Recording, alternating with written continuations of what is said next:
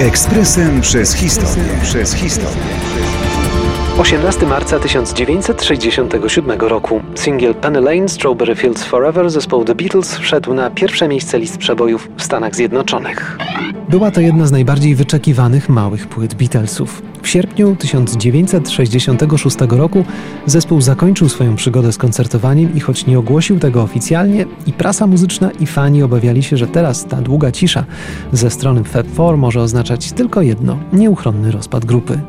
Prawda była inna. Zespół, mając więcej czasu, nagrywał płytę, która miała się okazać przełomem w historii muzyki rozrywkowej.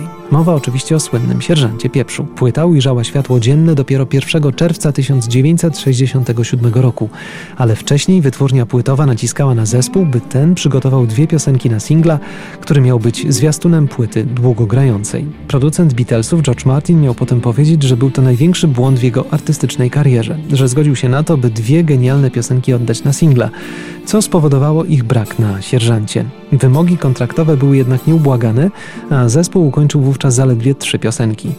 I Strawberry Fields Forever, napisane przez Lennona i Penny Lane, stworzone przez McCartneya, były ewokacjami dzieciństwa spędzanego w Liverpoolu.